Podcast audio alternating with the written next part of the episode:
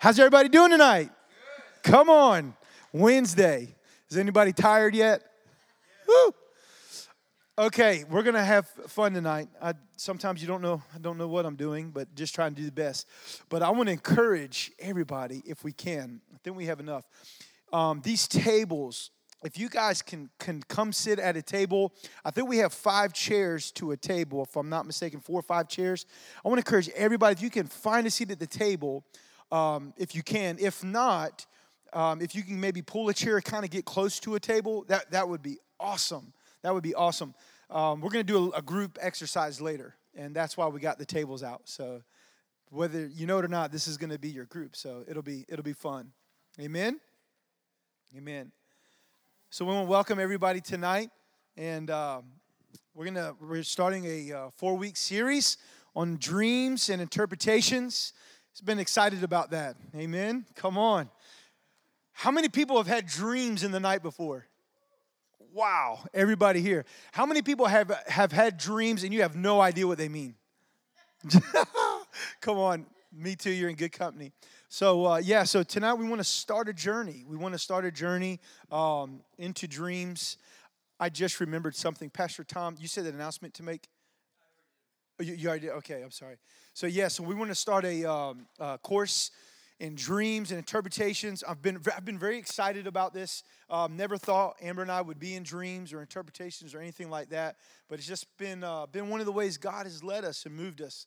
And so we felt like the time was right, and we just wanted to kind of have this class to share and just kind of impart anything that we've learned along the way, and just provide tools and resources for you guys to begin to be able to ask the Holy Spirit, number one, how to actually interpret a dream, and maybe have clarity to what you've been dreaming in the night. Amen? So I know we have handouts also on the tables. Has everybody got a handout? We're going to kind of go through that guide. If just let us know if you don't have one. I'm going to go ahead and get things ready, and we're going to jump right into this thing.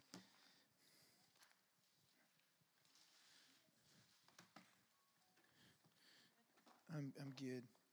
Can you hold those? Yes. Hey, I want to just share real quick where I'm coming from tonight. Definitely want to do kind of an overview. Biblical foundation. You know, dreams are in the Bible. So I kind of want to launch that out tonight, and we want to talk about some dreams that are in the Bible throughout Scripture. I want to challenge you guys with that, but just to show you how scriptural dreams really are and how God communicates to us. When you get interpretation, it can get kind of weird. You know, there's a lot of material, a lot of resources out there. So I always want to encourage you, make sure if you're reading something, you're checking, it's really kind of Christian-founded stuff on dreams, because some of it's really, some of it's really New Agey, so you want to be careful of that. But there's 3 books that I highly recommend that I've searched all over. I think they're the best 3 that are out there. And the first one is by James Goll, Dream Language. I don't know if you guys ever heard of that book. Anybody have heard of that book? Yes, we got a few here. Highly recommend that book. What's really good about James's book is it gives a great fundamental nuts and bolts of what your dreams are, basically how to begin to interpret them, some things that are happening. That was the first one that Amber and I used. We got a hold of, and it just really, we chewed on it, and we just learned so much from it. The second book is called The Ultimate Guide of Understanding Your Dreams by Ira Milligan. Another good book. His book is more detailed. So, like, if you're really looking to see, like, symbols, the codes, like, all that stuff, what it means, this is the book to get, because he's got, like, just volumes of chapters of what things mean in your dreams, from, like, snakes to animals to all those kinds of things. So his is real good on the, yes. Yeah, like for an example, let's say you dreamed of a muddy road. I mean, that would be, in that book, there's what it means when you dream of a muddy road. So it's just really good, really detailed. This book, so excited about, just came in the mail. This is my good friend up at Regent University, Brian Carraway. It just got published. Real quick, I'm going to share. I've shared this a few with you. I want to share this story, how God is on this dream school at this time. This guy, friend of mine at Regent, 7 years ago, 2010, we're at school, and he comes to me. He's actually the director of enrollment of my master's program that I went to school in. He says, hey, Mike, God's put on my heart to write a book about dreams. And I was like, really? So he goes, yep. He goes, can I come to you and Amber's apartment and just record your dreams? If you've ever had a dream that stood out, you don't know what the meaning is, can I record it, pray over the interpretation, and put it in a book? We were like, yeah. So he came over one day, and we did just that. We shared two dreams with him. He got an amazing interpretation, and that was it. It was like I thought the book was going to be published within a couple months. Well, he hit some snags along the way, and it never did. So we lost contact, and I have not spoken to him in years. I mean, years. Now, fast forward 2017, we're here. We're getting ready to start this dream school, and 2 weeks ago, I walk in my office, and this package was sitting on my chair in my desk with a note inside that said, hey, it's took a long time, but I just want to let you know I published that book on dreams. Come on. Woo! And he said, your and Amber's dream is in chapter 10 with the interpretation. Chapter 10. Come on. I said, Jesus. And I just want to tell you, as soon as I grabbed the book, as soon as I grabbed the book, I felt like the Holy Spirit said, this is personal for us. He said, I want you to remember those two dreams because they're the most important dreams that you'll ever have in your life. So we were like, I was just like, yes, Lord. And so it just, come on. Well, it's a big deal. They're really important. I'm telling you now.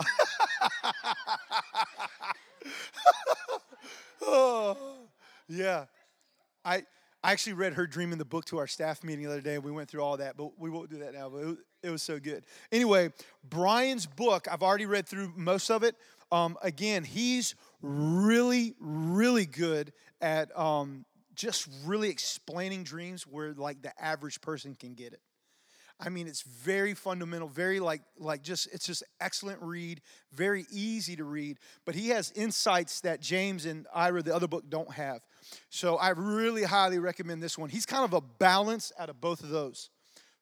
Brian Carraway, Decoding Your Spiritual Dreams. Matter of fact, I'm going to actually order a case of these, and I'm going to have them here by the last class and for anybody that wants to get them. I just talked with him today on the phone.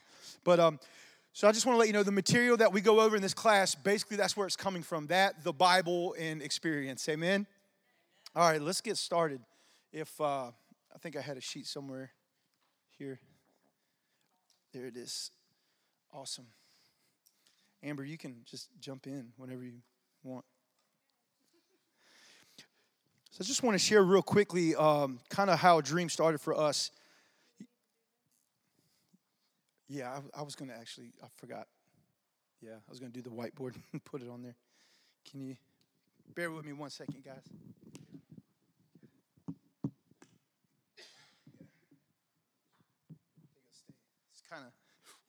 Don't press on it too hard. There you go.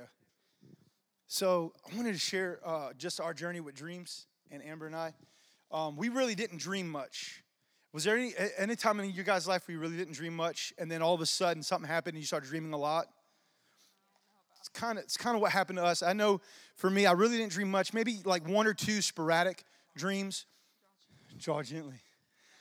But we had a life encounter change in 2007.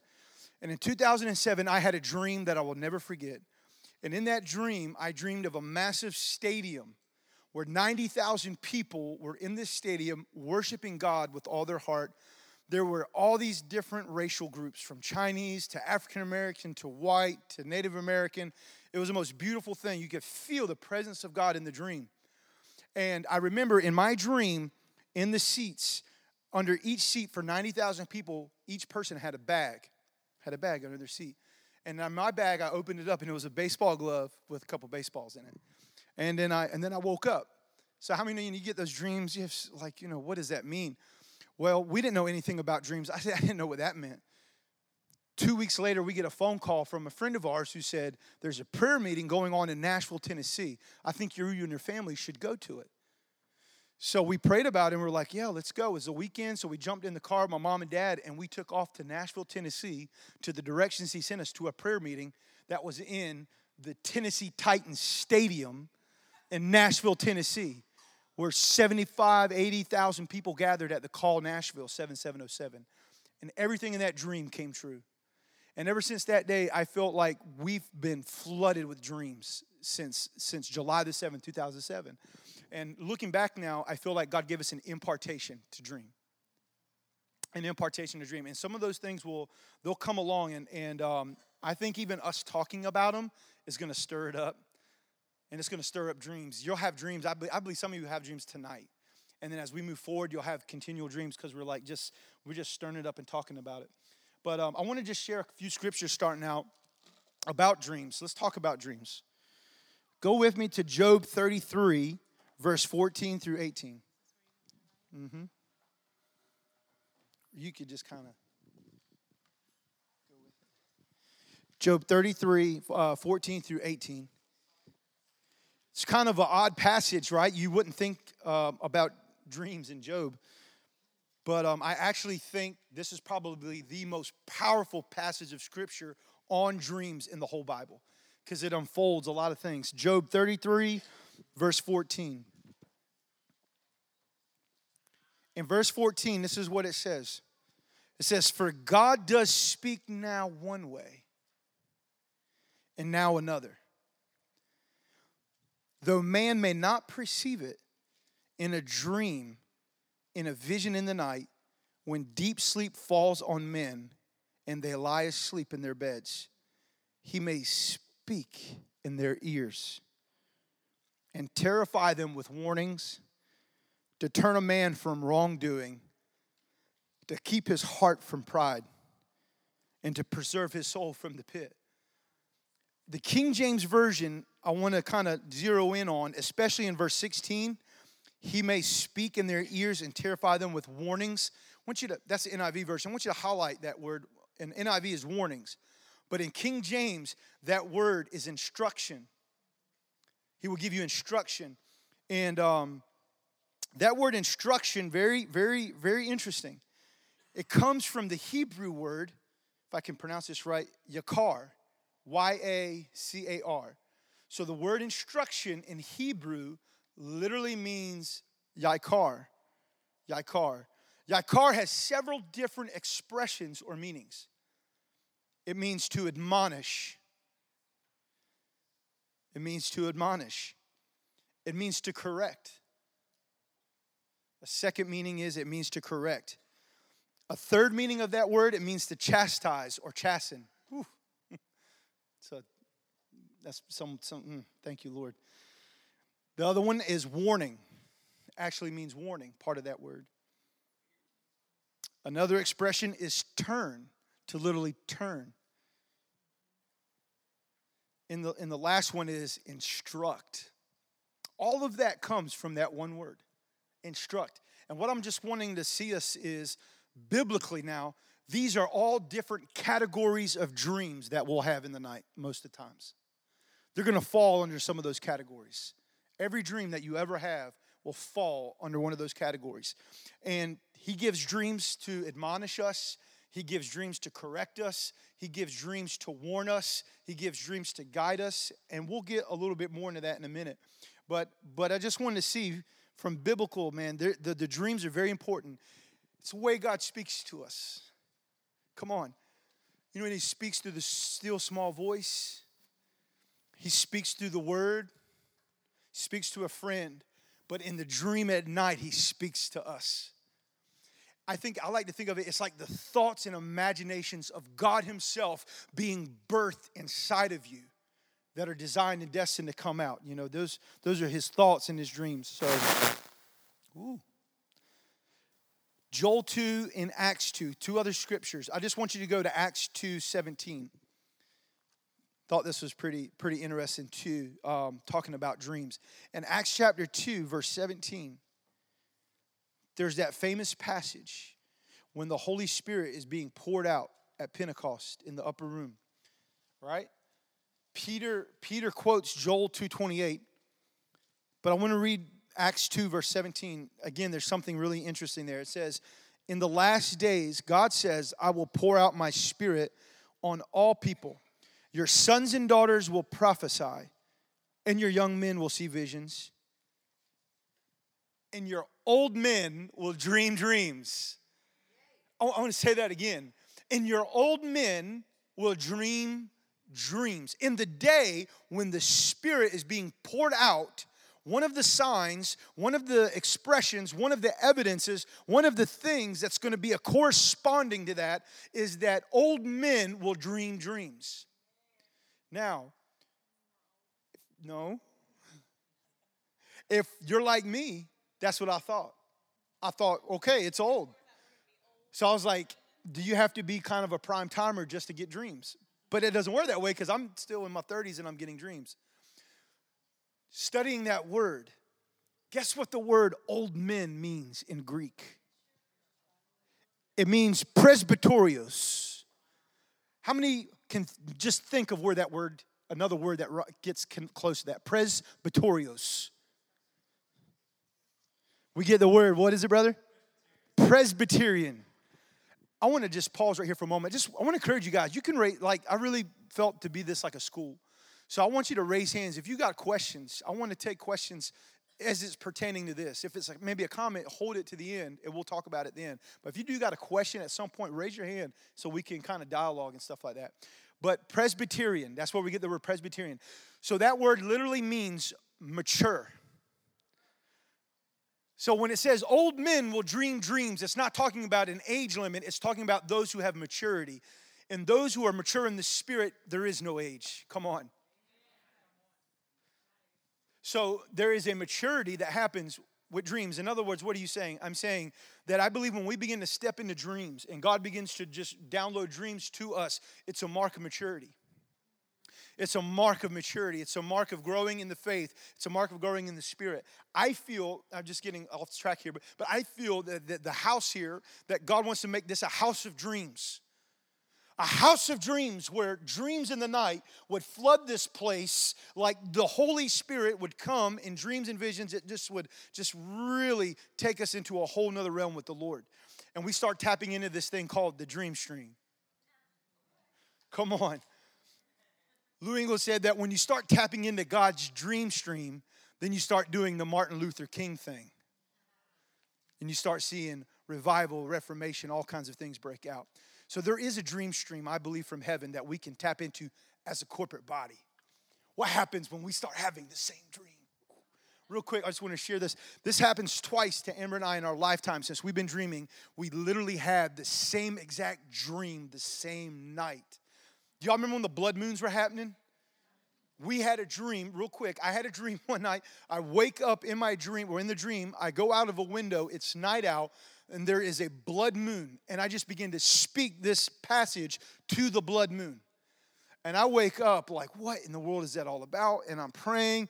I woke up, left the house early. Amber's still sleeping. I call her midday. I'm like, Amber, you won't believe the dream I had about the blood moon and me speaking. She's like, shut, no way, hush. She's like, I had a dream of the same thing last night of the blood moon. That was powerful. But so we learned that what happens, there's a dream stream. Yeah, there's a dream stream, and we could tap into that together. So I just want to encourage us there that it's awesome. Thank you. Okay, so defining dream. Well, let me ask you this. Let's have a little fun real quick. Biblical overview. How many dreams do you think are in the Bible? Right now, if you were to take a guess, how many dreams are recorded in the Bible from Genesis to Revelation? If you could think. Not visions, but dreams in the night. Anybody want to take a guess? 50? 360. 2. Dayla said 2. Look at 33. Awesome. We're close. We're getting close. 38? Not yet. What I've counted through Brian's book and another handout, they say there's about 22 dreams in the Bible and in the whole Bible. 22 night dreams in the Bible. But I didn't think there were that many, to be honest with you. I thought there was like maybe 7. But when I saw that, I was like, wow, there's a lot of dreams in the Bible. Let me ask you another question. What book of the Bible do you think holds the most dreams in it? Daniel? Who? And what book is it? Genesis. Genesis holds the most dreams recorded in the Bible. Isn't that wild? It has a lot of people in it. I kind of like to think it's a foundational book. It's a foundational book. It's the first book. It's foundational. And so dreams are in there. Now, in the New Testament, the book that has the most dreams.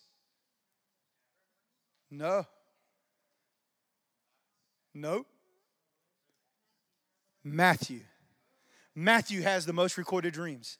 Again, it's a foundational book for the New Testament. So I can't tell you all what that means, but I just there is something there. There's parallels there. I wanted to get you guys to think about that. You know, there's really, really strategic things that God puts in the Bible, especially with dreams. But there is a lot of dreams. Let me ask you another question.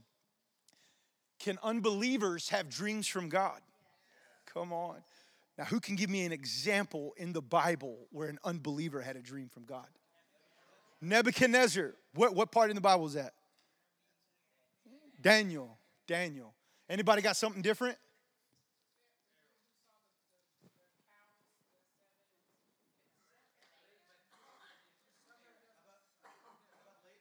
She's on it. Laban had a warning dream. Yes, he did. Anybody else? Moses? Was that? The three wise men? The three wise men, they did have a dream. They were magi, huh? There was one other one in Genesis. It's actually one of the first dreams in the Bible. There it is. Who is it, Miss Barber? Abimelech. Abimelech had one of the dreams. Remember, God gives him a dream because Abraham and Sarah, and he's lying, and he's like, oh, no, that's your wife. Anyway, the point is, unbelievers can have dreams, and God can communicate to them through dreams, I believe, in order to save them and do all kinds of things. Literally, really, just this past week, my sister had a dream. My sister had a dream. She's probably watching tonight. My sister had a dream, and she usually doesn't dream, but God spoke to her. He came to her in the form of my grandmother. Again, we're going to get into this as we go deeper. And my grandmother represented to my sister the Lord. And the Lord came to my sister in the dream, and he was just lounging in the living room of a house that was my grandmother's way back. And in the dream, he takes her into the kitchen, or she, the grandmother, right, takes her into the kitchen, starts cooking good old Italian food. Starts just cooking that good old home meal. And, you know, waking up, what does that mean? Again, I'm jumping ahead, but we'll get into that because dreams are always symbolic. But that dream, the interpretation of it was that some things that are going on in my sister's life right now, she needs some peace. And God was communicating to my sister that he's with her. My grandmother represented to the Lord, to my sister in the dream. And the fact that the kitchen always represents the heart always represents what's going on in our hearts. The fact that the Lord was cooking something means that he was cooking something in my sister's heart. He's cooking something in her life right now. He's moving and stirring. And so I just want to encourage you, pray for loved ones. Man, pray for people who maybe even don't know the Lord that are out there. Man, God will give them a dream that will turn them right around. And I've seen it happen over and over, and people get just woke up, saved, delivered, Jesus. But the point is, yes, unbelievers can have dreams. Okay, let's define dreams a little bit more. Okay, so there's visions and dreams, right? Visions and dreams. In Acts 10, there's, you know, this story about Peter. He goes onto the roof, and he has a vision of a sheep, not a dream in the night, but a vision of a sheep being let down with the animals, if you guys remember that story. And basically, he goes to the house. He preaches the gospel to the Gentiles. They get converted. The Holy Spirit falls on them. And as Peter's explaining this experience in that chapter, he's remembering this vision. And basically, he's saying, God said, they're clean. That I'm to preach this message to them, that the Holy Spirit's going to come even to the Gentiles. Dreams and visions are slightly different because this is the simplest way I can put it. Visions will always reveal the nature of God. They will always reveal the nature of who he is. And in Peter's case, Father was giving Peter a revelation of his nature that I want all people to come into the gospel. Everything that I made is clean. I'm telling you, Peter, something about myself, that everybody I've made is clean, and I want this gospel to go forward. It really wasn't about Peter, was it? It was about God. It was about one of his natures, who he is, his holiness, and how it's accessible to all people. Dreams are a little bit different. When we dream in the night, dreams are related to the call of God on your life. It's about God's nature a little bit, and it can be, but a lot of times it's unfolding in who you are and the call and the destiny and the direction that your life is heading. So a lot of times dreams are always, a lot of times, I say always, but usually about us, believe it or not. They really are about us. Even when you dream of other people, a lot of times it's about you. But they're symbolic in nature. You know the parables, the metaphors in the Gospels, right? Dreams are like that. They are, a lot of times they're not literal. You got to take them at almost a symbolic value. So if you dream of many things, let's say tonight you dream of going into your childhood home where there's a Pepsi can on the dining room table and your dog Spot comes barking in and your mother's in there cooking bacon on the stove or something. All those details, all those things mean something, all right? They're symbolic and they could mean something. So dreams are real symbolic. Amber, do you got an example of how symbolic they could be? Well, usually when I dream of one thing, like I'm trying to think of something off the top of my head. Yeah, house. Whenever I dream of houses, I know they always represent my life. Whenever I dream of cars or vehicles, I know they always represent ministry. And so, and sometimes that's a generic term across the board, but then there's personal things that the Lord will constantly use over and over that might not mean the same to that person, but it means different to you. Thank you, Lord. So yeah, there's all kinds of symbols in dreams. So they're really metaphoric. Now, sometimes I'm not saying, remember, one of the things to approach dreams is don't put a box in it. You know what I mean? Don't say this is the way it's got to be because this is the way they wrote about it or this is how it is. Always have that open mind. You know, it could mean something completely different. There could be a dream where it is literal. It is literally literal. Like you dreamed about your neighbor and tomorrow you may have an encounter with your neighbor or something. You have a message for him. So it's, those are the hard ones.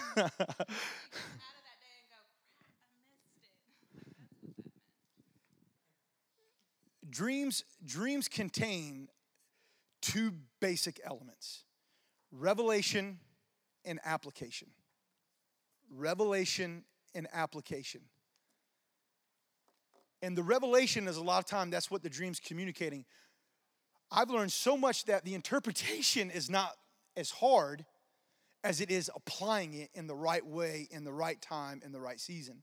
So I think application is even sometimes more the challenge, but that's basically the two elements of dreams. Okay. Dreams come from, I think, three realms. First dream, the natural man. How can I separate? Is this a dream from God or is this like something that just doesn't mean anything, right? You ever had those or wonder about, okay, does this dream really mean anything? Is this God speaking to me or is this something that has no meaning, no value? Some just things along the way that we've learned about natural dreams because there's some factors that can play into natural dreams. A lot of people call them the pizza dreams, right? Whatever you ate last night will affect what you dream, you know?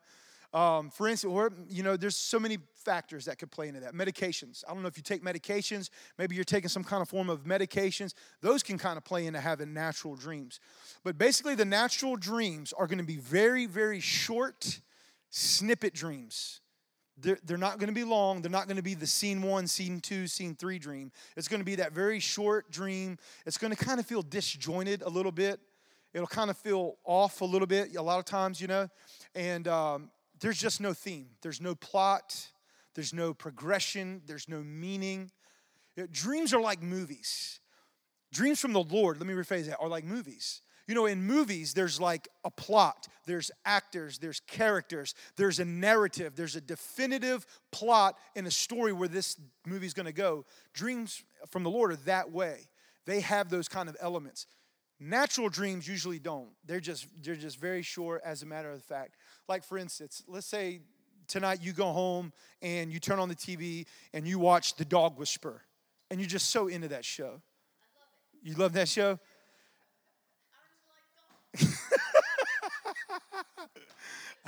I bet you would make a good dog whisperer. But then you go to dream and you go to bed and you have a dream and you dream of a German shepherd and you're trying to just kind of pet him or do something and you wake up. I mean, you know, that's a natural dream. There's really no meaning behind it. This is kind of just what you were watching last night, some things that play into effect, you know, that you're having that dream. So that's kind of from the natural realm, very fragmented. Sometimes a dream is just a dream. I think sometimes we can get in that place where we try to over-spiritualize everything, like, oh, this must mean something. Sometimes that's just not the case, right? It's just not from the Lord. It can be just something. So a lot of those, another indicator, natural dream, they're like, you can't remember them at all. Now, even dreams from the Lord, sometimes you can't remember. You got to journal them down. We'll talk about that too in a minute. But dreams that from the natural like that, usually they're so quick and fast, like you can't even remember them. They're here today and gone tomorrow. Second realm that dreams come from is a demonic realm, the enemy. If we're establishing here tonight that God speaks through dreams to us, right, as one of the ways he communicates to us, how many know the enemy is going to do what? He's going to duplicate it. He's going to counterfeit it. So what does he counterfeit it with?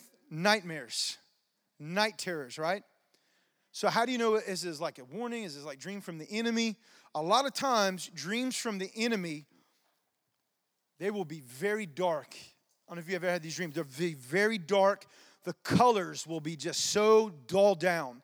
They'll be like literally gray, white. They'll be just so dreary. There'll be a dreary feeling in the dream. And a lot of times, whatever's happening, it's going to surface fear, either fear, anxiety, panic, just all kinds of things will begin to surface. Now, remember, there's so many things to this. We're just kind of scratching the surface. This is also going to really depend on where you are spiritually with the God. So, like, how your walk is with the Lord. If there's some open doors maybe in your life or you're doing some things you know you shouldn't be doing, that's going to have a factor in your dreams. That's going to have a factor in your dreams. If you're even walking with the Lord and you're just fired up, though, you still, I feel like, can have a dream sometimes from the enemy. It's kind of like when we're walking out our Christian faith, right? You're walking. Don't you get attacked sometimes? Don't you feel depression sometimes? Don't you feel this heaviness that comes upon you, right? Dreams the same way. I feel like those things, it happens that way. I was going to say, even with the demonic dreams, I feel like there can be fruit from them. Just to give an example, sometimes when I have dreams of maybe him having an affair or, you know, straight from the enemy, but at the same time, because dreams are mostly symbolic, you can feel, okay, spiritually, we need to be praying that not a literal affair, but something may try to be divisive and bring us apart. And so even though it may not be, doesn't feel good, it may be fearful or whatever, there is fruit that can come from that. And even with fearful dreams, it may be surfacing some things in our heart. I think sometimes we feel things or our hearts are struggling with something, and even though the dream may feel demonic and fearful, God's given us revelation on what's happening inside our heart so that we can deal with it. And to kind of just give a clear description, like for demonic and fear, I had a dream one time. This was right before we were doing all of my family research. I had so many dreams where I was protecting my daughters from alligators. I mean, several. And they were so, like, stricken with fear. Like, I would wake up just weeping because it felt so real that I would go to Michael. I'm like, I keep having these dreams. But alligators mean ancient spirits, which is generational. So God was doing some things generationally in my family line. And I think sometimes if you're just in tune with the Spirit, you can see what's going on in the Spirit. It's not always necessarily this big thing of revelation, but, you know, you can see and you can feel what's literally happening in the Spirit realm. That's so good. Yes, sir. You got a question?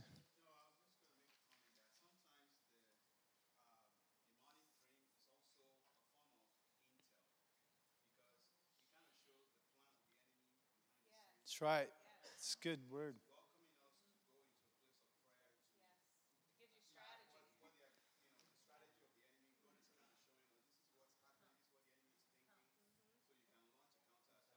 Yeah. That's so good. Before I really came to the Lord, right before I went to a drug rehab center, I had a dream at my mom and dad's house. In the dream, I'm at their house in the backyard. The backyard, the hole opens up in the backyard, and I look down it, and I fall down. When I go down the hole, it opens up, and it's just pure demons running everywhere. I can hear them. I can still see them right now. They were just everywhere.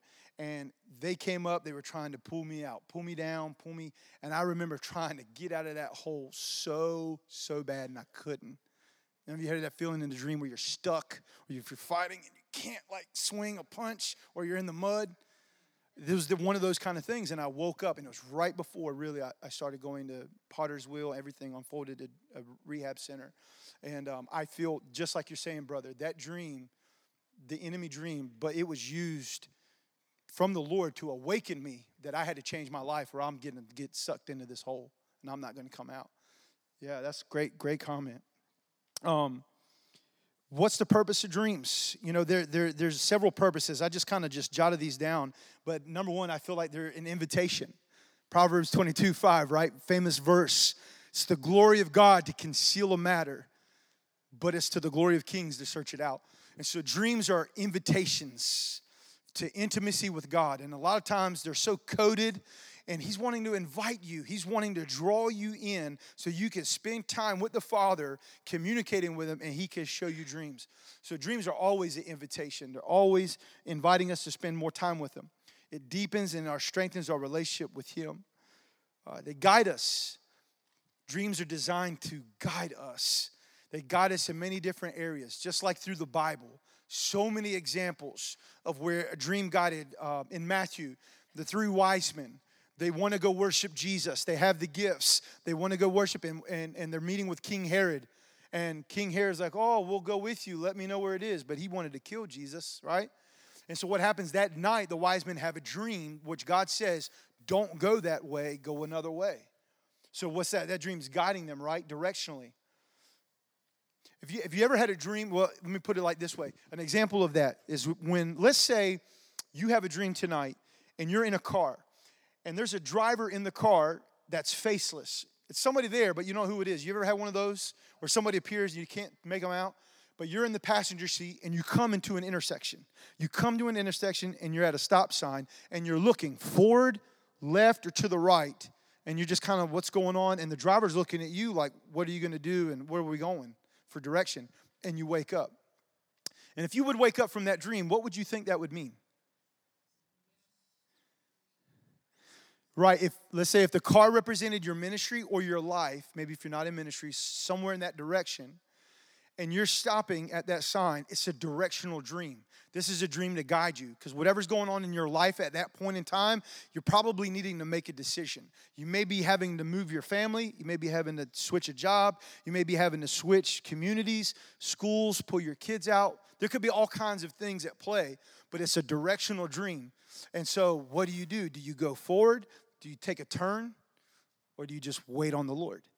So if you would wake up from that dream, I would interpret if you went, there was no direction, you never moved forward and went to the straight or left or the right, I would take that as stop, wait on the Lord, don't make a move. He's going to materialize something and move ahead. But anyway, example, dreams guide us, right? Man, they guide us. They protect us.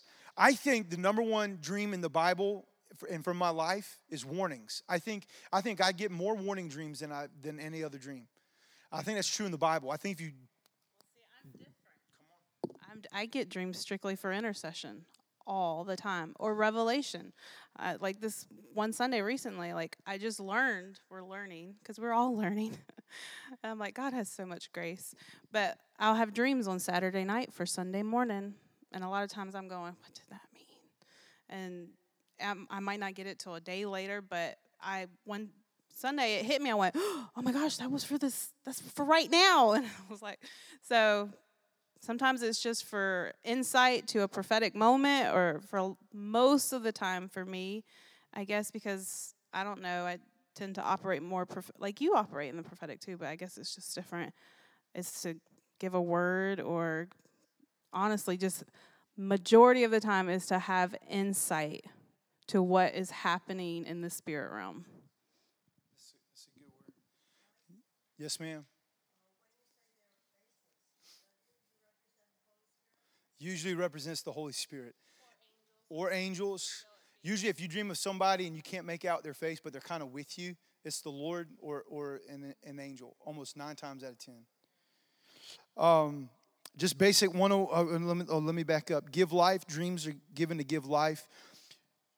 Dream that caught my attention in life. Man, I had a dream. I was going to speak at a church in Magnolia, North Carolina. And that night, I had never been there, didn't know anybody there. I was invited to share my testimony. And that Saturday afternoon, I went to sleep in my dorm room, and I had a dream of not a little girl, but it was a woman with dark hair. And it was at that church that I was going to that night. And in the dream, this dark-haired woman took out 5 razor blades and swallowed them and ate them. And not knowing anything really about dreams at that moment in time, I woke up now going to that event. And I'm thinking, wow, that's crazy. What does that mean? It's crazy. So I go there. The Holy Spirit moves in this little Pentecostal church. And I give the altar call. And I heard God whisper up there, I didn't give you that dream for, I gave you that dream for a reason. And I just blurted out the dream. And I'm like, I think someone's here that's trying to commit suicide. If that's you, come forward. Nobody came. Nobody. Nobody moved. Nobody came. The service was over. I thought, man, I really missed that mark. So I left, and we're on the way out in the fellowship hall, and I just get a little tug on my shoulder, and I look down, and it's a little girl with long, dark hair, 12 years old. She said, how did you know that was me? And I thought, what? And she pulled up her sleeve and had all these cut marks all up and down her arm. She said, I tried a couple months ago. It didn't work. I was going to kill myself tonight. She lived next door to the church. She said, but something told me to get up and come to the service tonight. 5 razor blades meant grace had come to her life that night. We just prayed the grace of heaven over her. She broke like a baby, wept, man. Her life was changed. About a year later, we're in another town doing a ministry event. She walks in the door, fired up, man, shares testimony at the church that night. Point is, dreams can give life. They can save lives. Very important to pay attention to your dreams. I can't stress that enough. Write your dreams down. Journal your dreams. You want to journal your dreams. See, when a dream comes from the spiritual realm, from the Lord, when it's a dream from the Lord, a lot of times it's going to be bright. It's going to be something happening. There's going to be a plot. There's going to be a theme. There's going to be a lot of scenes. Matter of fact, I think the easier dreams to interpret are the ones that are longer and have more scenes in them. The ones that are real short, they're harder. But the ones that are longer, I've found they're more easier. But a lot of times, dreams from the Lord are going to be that way. They're going to be clear. There's going to be a narrative. There's going to be characters along the way. And things mean something. I want to encourage you to journal. I have over here all my journals. Like, literally, these are books from 2010 and 2011, dreams in the night that I had. And I've kept them 7-8 years ago. And what I've learned about that is I have dreams about what's going on in the season of my life in that book. And in this book, 3 years later, I have nothing but dreams in that book of that season of my life. So it's just when you pull them together, it just makes a storyline that's unbelievable of God's grace. But we've grown so much from recording our dreams and seeing them come true, literally dreaming something and then it naturally happening in the natural. Come on. So, yeah. Come on, man. To confirm what you just said, because I'll never forget it, the trip to Los Angeles where you dreamed about being in Lou Engle's house and described it to myself and your dad and Nico. And then when we walk in there, the dream is identical. The dream was identical. And now he had a dream 3 months prior to this and sharing it with me. And we get to Los Angeles and we go into Lou Engle's house. And I kid you not, from what his dream was that he described to us, when we walked in the house, the house was designed just like his dream because there were so many doors. There were bedroom doors, but we weren't even sure what were behind the doors, but just in his dream. And I was just amazed by how detailed God is in our dreams.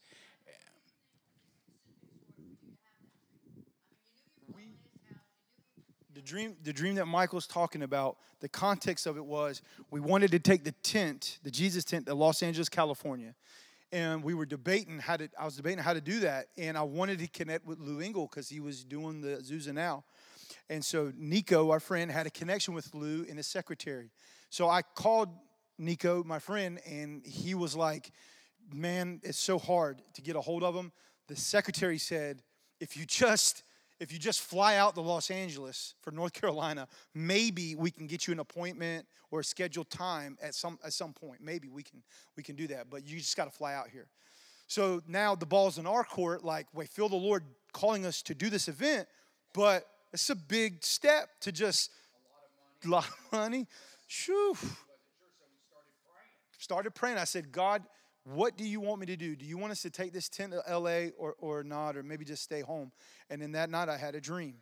And in the dream, him, Mike, just like you said, Nico and my father went to Lou Engle's house, told him that we had a vision to carry the tent from the Carolinas to Los Angeles. And his house was all these rooms and doors and everything. And we were in his living room specifically. And then I woke up and I felt that was my answer through the dream. Come on, right? These are dreams of confirmation. This was a confirmation to prayer. So I took that dream, wrote it down, and I pulled the trigger, and I said, in faith, let's do it. Borrow money for tickets. But I kid you not, we got off the airplane. The minute we got off the airplane, Nico's phone lit up, because, you know, when you're in the air, your phone's not working. His phone started going crazy. The secretary said, if you can get to Lou Engle's house right now, we'll see you right now. I kid you not, we rented a car running through the airport. And we go, no, he's going to come home and get fired up. And we go right in his living room, just like the dream, man. I'm sitting there like, oh, my God. That's when I became a believer. Woo. Mike got saved on that trip. Woo. But you can't make that stuff up, man. Come on. But what if we didn't write it down? What if we didn't take a note, man, and we could have missed that opportunity? Man, Pastor Tom.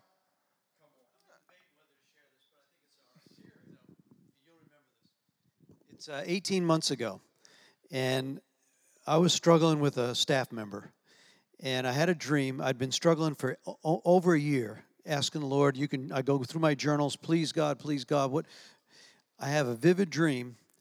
We're in the administration office, and a woman comes up to me. I don't know who I know her, but I don't know who she is. It's kind of that face, but I feel comfortable with her. And she says, there's a drone strike. The powers to be are going to release the drone. And I'm like, no, they can't do that.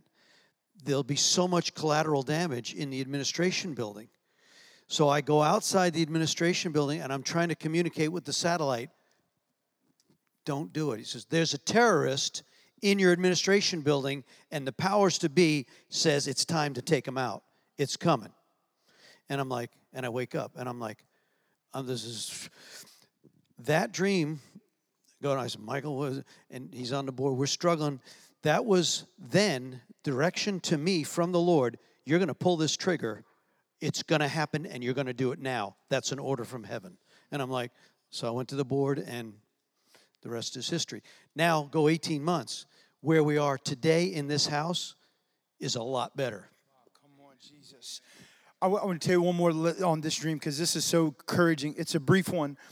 But because, again, dating them is so important. This is dated March 26, 2016.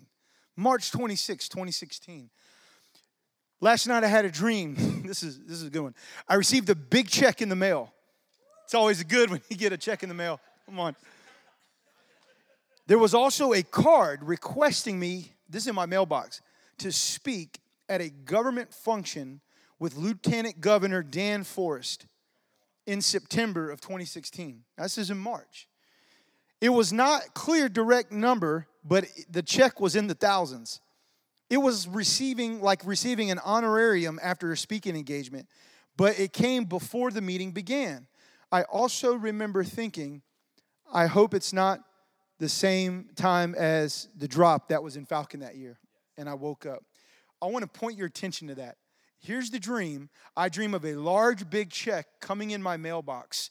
I open it up, and it's a card that says, we're requesting you to speak at a government function that Lieutenant, I don't know if you know that, in our state of North Carolina, real life, Dan Forrest is our lieutenant governor. Requesting you to speak at a function he's holding in the month of September. This is March 2016. Check in the thousands. I can't understand the number.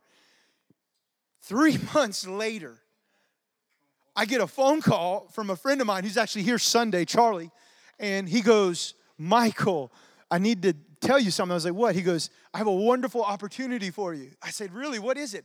He goes, well, my good friend's on a board up in Black Mountain, North Carolina, and it's a board that looks for speakers at a government function hosted by Dan Forrest, the lieutenant governor of North Carolina. He said, it's going to be in September. Can you come and share the history of North Carolina revivals? Come on. Don't even have to pray. It's that thing set in stone. And I was like, yes, this is the Lord. And so Mike went with me on that trip, and Kit went with and joined us. And I remember, this is just real cool how it all happened, because there's really a point to this. Mike come now, the secretary to Dan Forrest, she's emailing me. She's like, listen, you got books of Fire in the Carolinas. I want you to bring as many books as you can. Just bring cases of books. She's like, these old guys, they love history, and they're going to eat it up. And for someone who's an author who has books, that's like ringing the dinner bell. I mean, that's just like, woo, man, yes. So usually anytime I went to a speaking event, I'd always bring one box of books. And that was, 56 books in each box. That's plenty usually. And so that day, I'm going up into my attic where I kept all the books. Now, these boxes are heavy. And I'm sitting there, and I'm thinking, and I did something I usually don't do, and I just stopped. And I said, God, how many cases of books do you want me to bring to this event? This is what he said. He said, well, how many do you have faith for? So now I'm just opening my heart. I was like, oh, naturally I wanted to say, oh, all of them, Lord. But then I'm thinking, logistically, how's that working? And I said, Lord, I would like to take all of them. He goes, well, bring them all down. And I counted the boxes, and there's five cases. And as I'm bringing them back, I just have this vision of David bending down, picking up 5 stones before Goliath. And so I get in the car. I'm all excited, telling Mike the story. We have a wonderful weekend. What an amazing experience to be with lieutenant governors. I mean, we had state legislators, government judges, Supreme Court state justices. I mean, wonderful men of God that are gathering for a 3-week retreat for a Bible study in the Black Mountains, North Carolina, September. It goes awesome. Well, the event ends, and guess what? We sold maybe one box of books. Missed it again. So we get in, but hey, that's a great opportunity. We're just excited. We get in. We had a rental car. Amber, who didn't go on the trip, who came here to the church. Now, in that time, we were getting ready to set our tent up in Massachusetts, Massachusetts, to do an event up there. And, of course, we needed some funds to do that. So we get back. They gave an awesome honorarium. It wasn't like that kind of check in the mail in my dream. But I get back, and Amber picks me up. As we get into the car, I look at her in her eyes, and she starts. I load all the books back up that we didn't sell. And Pastor Tom that morning preached on putting substance to your faith. And so as I'm riding there, I'm like, wow, Michael put substance. That's literally what he did. He had faith, and then he put substance to his faith. He could have left them all up there, but there was something that activated in the spirit when he did that.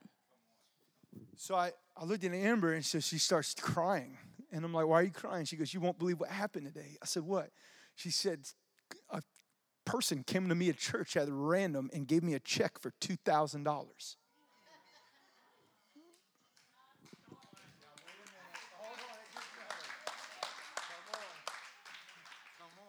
It was in the thousand. I couldn't see the number in the dream on the card. If you were to add the math of every book that sold for that number for all the 5 cases, it would equal exactly $2,000.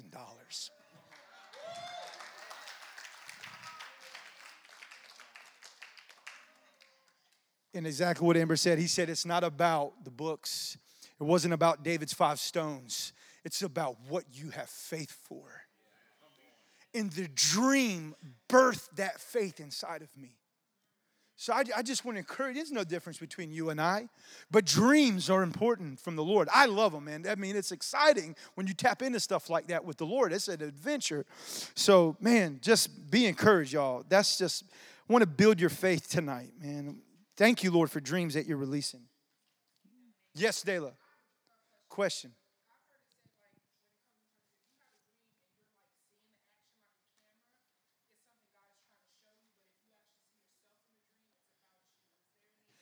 I'm going to jump right into that. We're going to cover that right here on your sheet.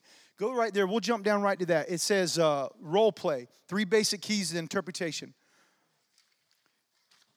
If you look on that, 3 basic keys to interpretation, role play. I think this is probably one of the most important things you could do out when you approach trying to, okay, what's this dream mean?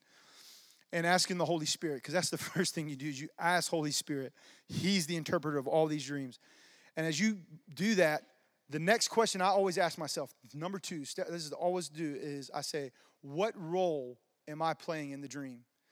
So you always want to identify where you are in the dream. So let's say you dream and it has really nothing about you and you're watching things unfold. You're watching something happen and you're not there. There's no interaction, but you're seeing everything unfold. Typically, that dream is not going to really be about you. That dream is going to be about that situation or something that God is showing you. It could be about a person or a situation. But you want to ask yourself, am I observing? What am I doing in the dream? Am I observing? Sometimes you could have a dream and you're part of it, right? Like kind of coming back to what you were talking about. You're part of it. There's a role you're playing. Maybe the dream's not all about you yet. You're not the main character, but you're a part of it, right? So that dream, 9 times out of 10, is still going to be about that situation, but it's going to touch you. You got me? It's going to really have an effect on the interpretation to your life. The third one is if you're the main character. If you're the main character in the dream, 100 out of 100 times, that dream's about you. Does that make sense? Yeah, so definitely want to go. Jump back right up there. It's where it says simplify your dream. This is just really simple nuts and bolts. Dreams kind of come in these 3 layers. There's the simple message dream from the Lord. That's, you got it, right? There's really no need for interpretation. It's very clear. You ever had any of those? Kind of makes sense. Oh, this is what God's speaking to me to do. The second one is a little bit more difficult. It's just more of a symbolic dream. You think of Genesis 37 with Joseph. Remember, he dreams of the sheaves. He dreams of the stars and the moon bowing down, right? There's a level of symbolism in that dream, right? And we know that the stars and the sun and the moon was his dad, his brothers. They were bowing down to him. That's kind of a layer of symbolic. And then the third one is the complex symbolic dream. Those are those dreams that have just layers and layers and layers of symbols and things in your dreams. And those are a little bit more difficult. Those require, for me anyway, a lot more time, a lot more pondering with the Lord, just kind of really putting the interpretation together. Daniel has some really good examples in that. You remember in Daniel where he dreams of like the statue and how the different sections of the statue mean the different empires, right? That's a complex kind of coded dream. I was just going to add, the more complex dreams like that tend to be long-term dreams. That's why they're really important to write them down, because you might not get the full interpretation till 7 years later, like I did in that dream I had in the book.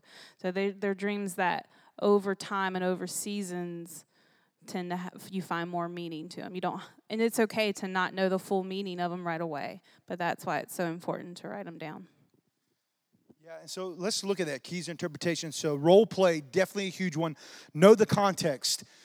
You always want to know the context.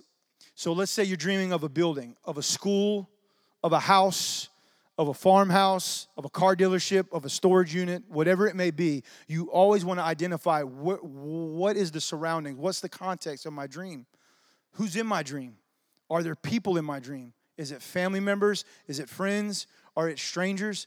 Because each one of those things are going to mean something. And as we get into weeks 2 and 3, that's what we're going to do. We're actually going to go over a detailed list of What does it mean when you dream of snakes? What does it mean if you dream of your father or your mother? And we're going to get really, those two classes, really deep into those details. But know the context, know the events, know the atmosphere. You know, does it feel alive? Is it dead? You know, what's going on? Emotions. What do you feel in the dream? Do you feel excited? Do you feel joyful? Do you feel depressed? Do you feel discouraged? A lot of times emotions, they'll be a real big indicator of what the interpretation means. Dialogue. You ever had a dream where you're talking or someone's talking to you and you can remember that, what they're saying? That's huge. Huge. Very important. And so if you dream in the night and there's a lot of talking going on, you can remember it. A lot of times the key to the dream, the meaning, the interpretation is lying in what's being communicated. Does that make sense? Dialogue is very important. Repetitive dreams. How many have had reoccurring dreams? You know, usually when you have reoccurring dreams, God's really trying to get your attention. They're really, really, he's like, I've learned that there's kind of a sense of urgency with them. You know, when you start having those, there's like an urgency. God wants you to really understand something. He wants you to really reveal something to your heart about what's going on. A dream within a dream. Has anybody ever had one of those? A dream within a dream. That's kind of the same thing. Very important, very significant. I actually had a dream within a dream when they were in India, and it was about the church, and I had to give a word to Pastor Tom. And it was kind of similar to the dream he had, and it was a dream within the dream.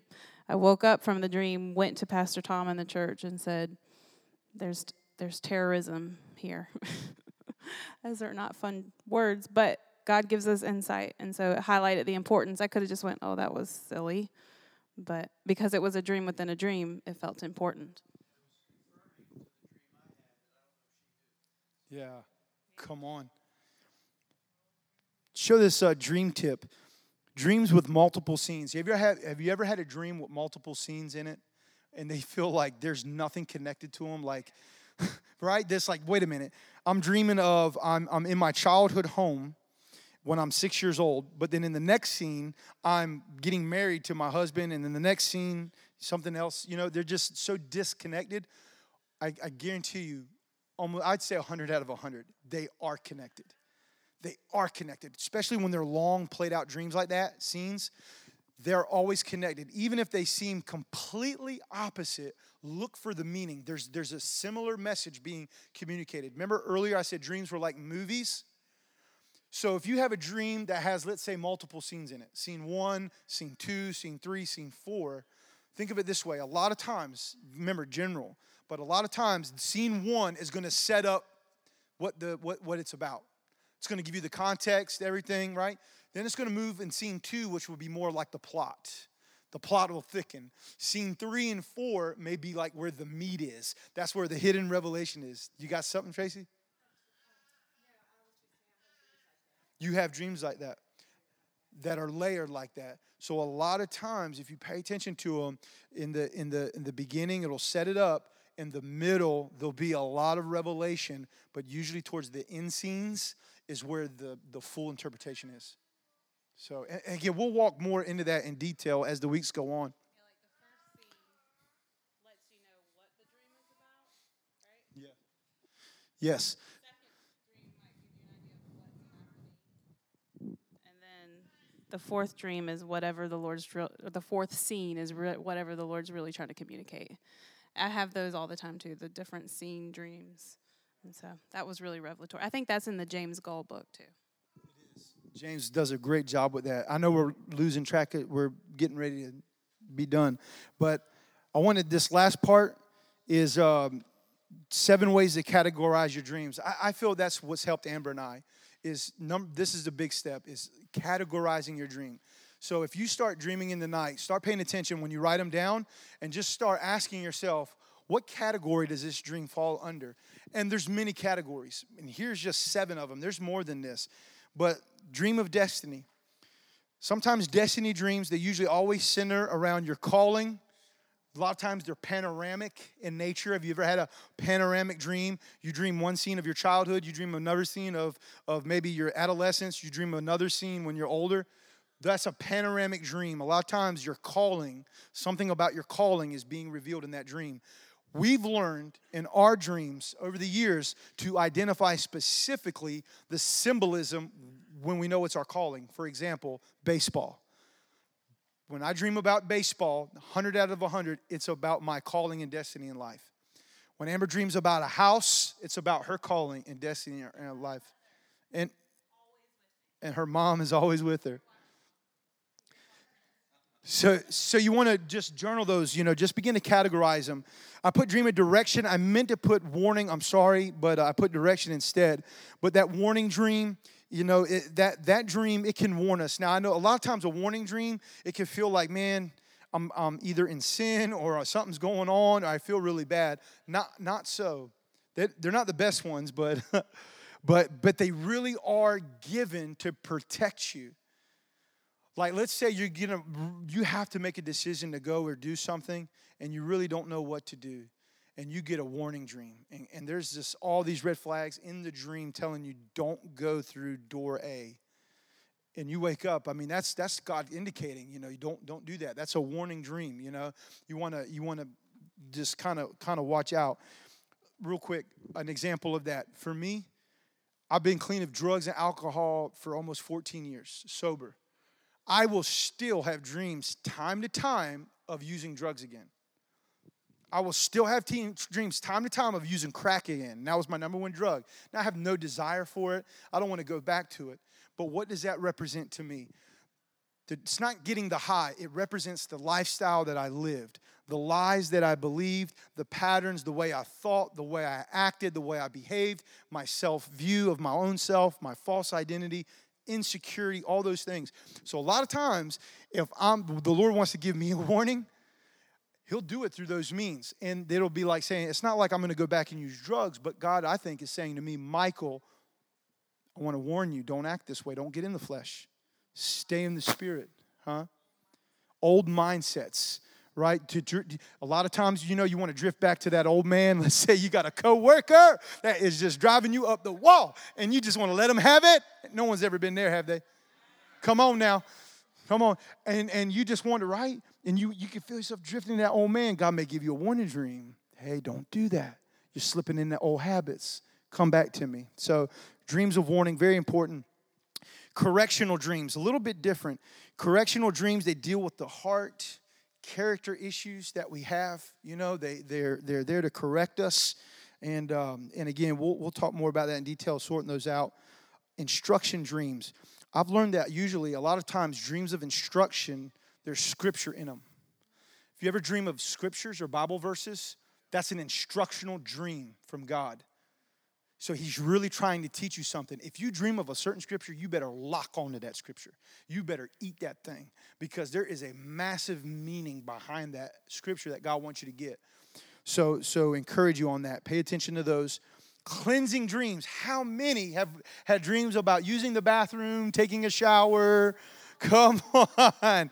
Yes, we've had a lot of those. Some of us need cleaning.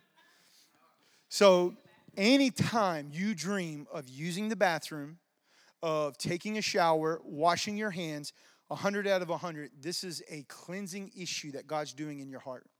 He's cleansing you. He's purifying you. Sometimes those are seasonal, where you have a dream, where you have several dreams in a season where you're in the bathroom. It's because you're in a season of cleansing, a season of healing in the heart. Yeah. And, there's the element.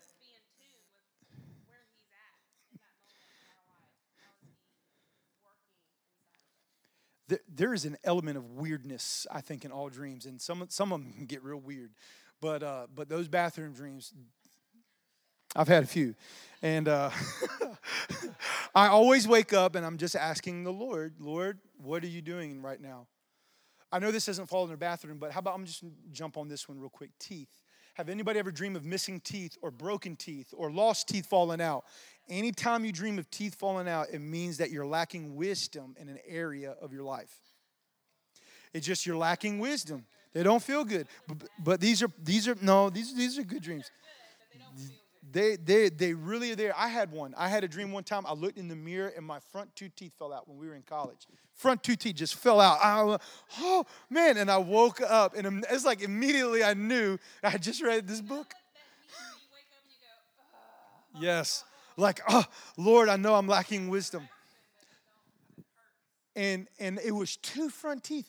And when I went and asked the Lord, he gave me an interpretation. No, he said, there's two areas in your life that I want you to give to me.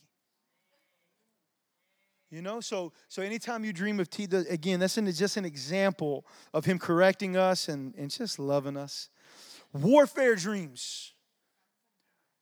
How do you know if you're dreaming of spiritual warfare? A lot of times there's storms involved. If you dream of tornadoes, you dream of hurricanes and winds and hailstorms, deep rain, dark clouds, 100 times out of 100, this is a spiritual call to intercession. It is a warfare dream.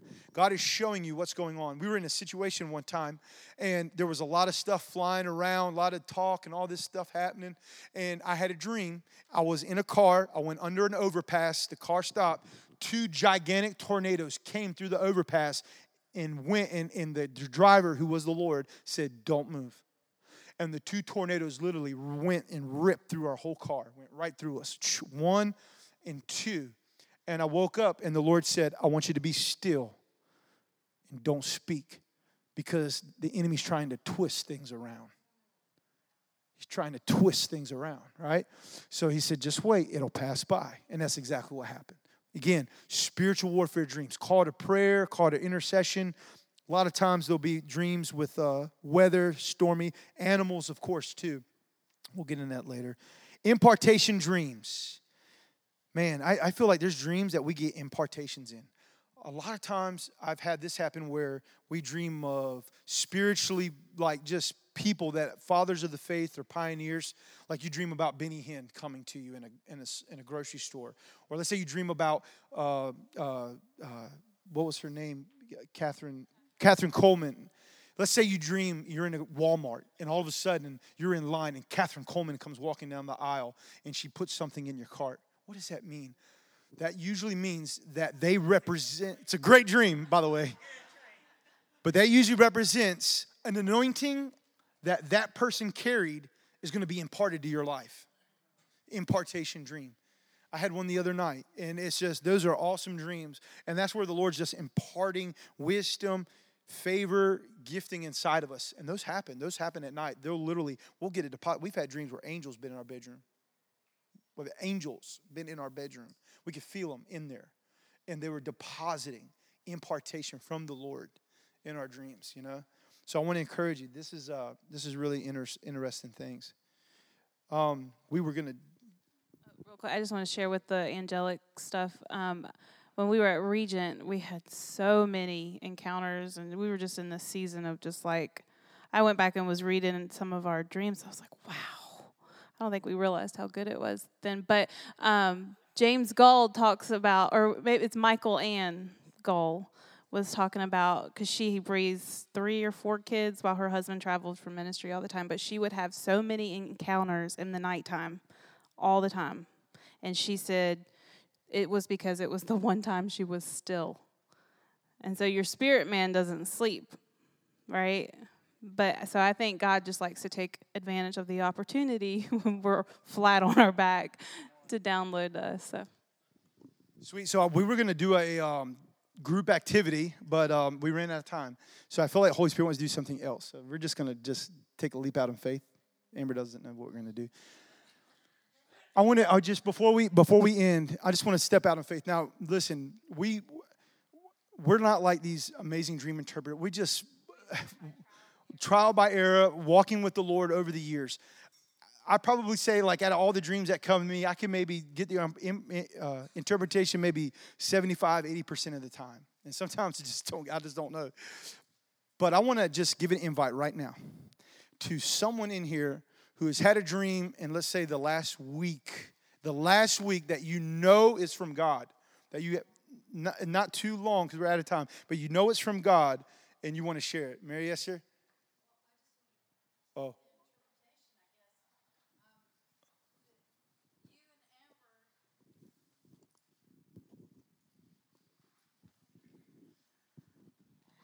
you and Amber came up to me and said, this is a really great time for you to get pregnant right now. That because all the doctor appointments are going to be free, everything would be free.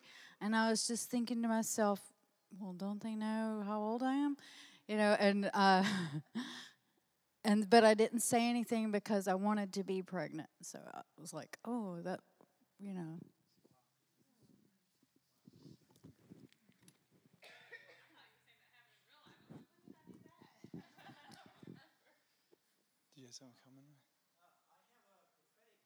Yeah. Okay, you're going to share it with us? Because what we wanted to do, we wanted to share it and just really see if we can get the interpretation. Can you hold it 1 second? We'll do it. Yes, come on, hold it right there. Who was the hymn? Okay. I'm having a hard time. She had a dream that we came up to her, right? And we both said, this is a great time for you to be pregnant. And you were, what were your feelings again in the dream? Like, don't they know how old I am? And then you didn't say anything because you really wanted to be pregnant in the dream.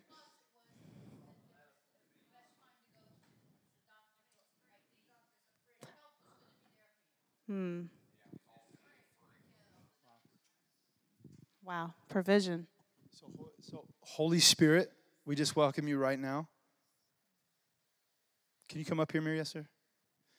Holy Spirit, we welcome you right now, and we just thank you that you give all interpretations to dreams and visions. And, Lord, we just thank you for this dream for Mary Esther. And, Lord, we just ask for revelation. We ask for impartation and revelation to what that dream is saying, Lord. Speak, Holy Spirit, in Jesus' name. I feel like the baby is something that's been a desire in your heart, and maybe you feel like because of age or lack of provision that there would be limitations or it's not a good time. But I feel like God wants to impregnate you with this desire. I think it's because in the dream you already wanted it to happen. I think it's something that's already inside of you. I felt immediately that me and Amber represent the Lord to you in the dream, and that definitely going to birth something this season. He wants you to be pregnant. He wants you to be pregnant with intercession. Hey! Whoa! He wants you to be pregnant with intercession. Yeah, Hannah had to birth in the spirit before she could conceive in the natural. And I feel like you've been travailing and travailing and travailing in the spirit. And God says, it is time for the conception. It is time for the conception to come forth in the natural. He's going to bring the resources. The people are going to be there. Everything that you've been asking for will come. The time is now. It's now. Thank you. Yeah. Thank you, Father. We thank you, Lord. So, yeah, I just felt like you are going to be a birther of intercession, and that this is going to, like, really evolve into a team. I saw a team of intercessors. I saw a team of intercession just in this house being raised up. Like, I saw you moving from dancing, like, just not just dancing with the dancers, but just intercessory dancers, like literally intercessors that would stand on the wall. Saw God sending you out to lands and regions to do intercession for the land. It's a new season and it's a new day. Everything has already been paid for. The price has been bought. It's all free. There's grace for the race. There's grace. There's grace for it. Nothing you can do to earn or deserve it. It's already done. Father, we thank you in Jesus' name. Yeah. They don't know, but she was leading our communion service this morning for intercession from 9 to 10 this morning. And she had a book. It was Beyond the Veil or Vision, something about the veil. Anyway, she purchased the book thinking one thing, but it's all about intercession. And she sent me some stuff this afternoon on it. I just want to add, too, it's not conventional intercession, what would look like most people would say this is intercession. It's going to be different. Like Michael was saying, it has a lot to do with the land. And I just keep hearing Hannah, too, because Hannah's just been something the Lord's been ringing in my heart. But Hannah wasn't barren. She was just in a barren place, but she was a producer in the Spirit. So I see the Lord taking you into barren land, and I just see your feet. There's something about your feet.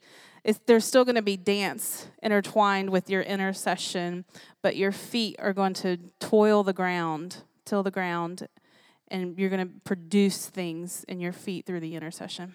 Yeah. So you guys, like, just feel the Lord. Dreams are so cool.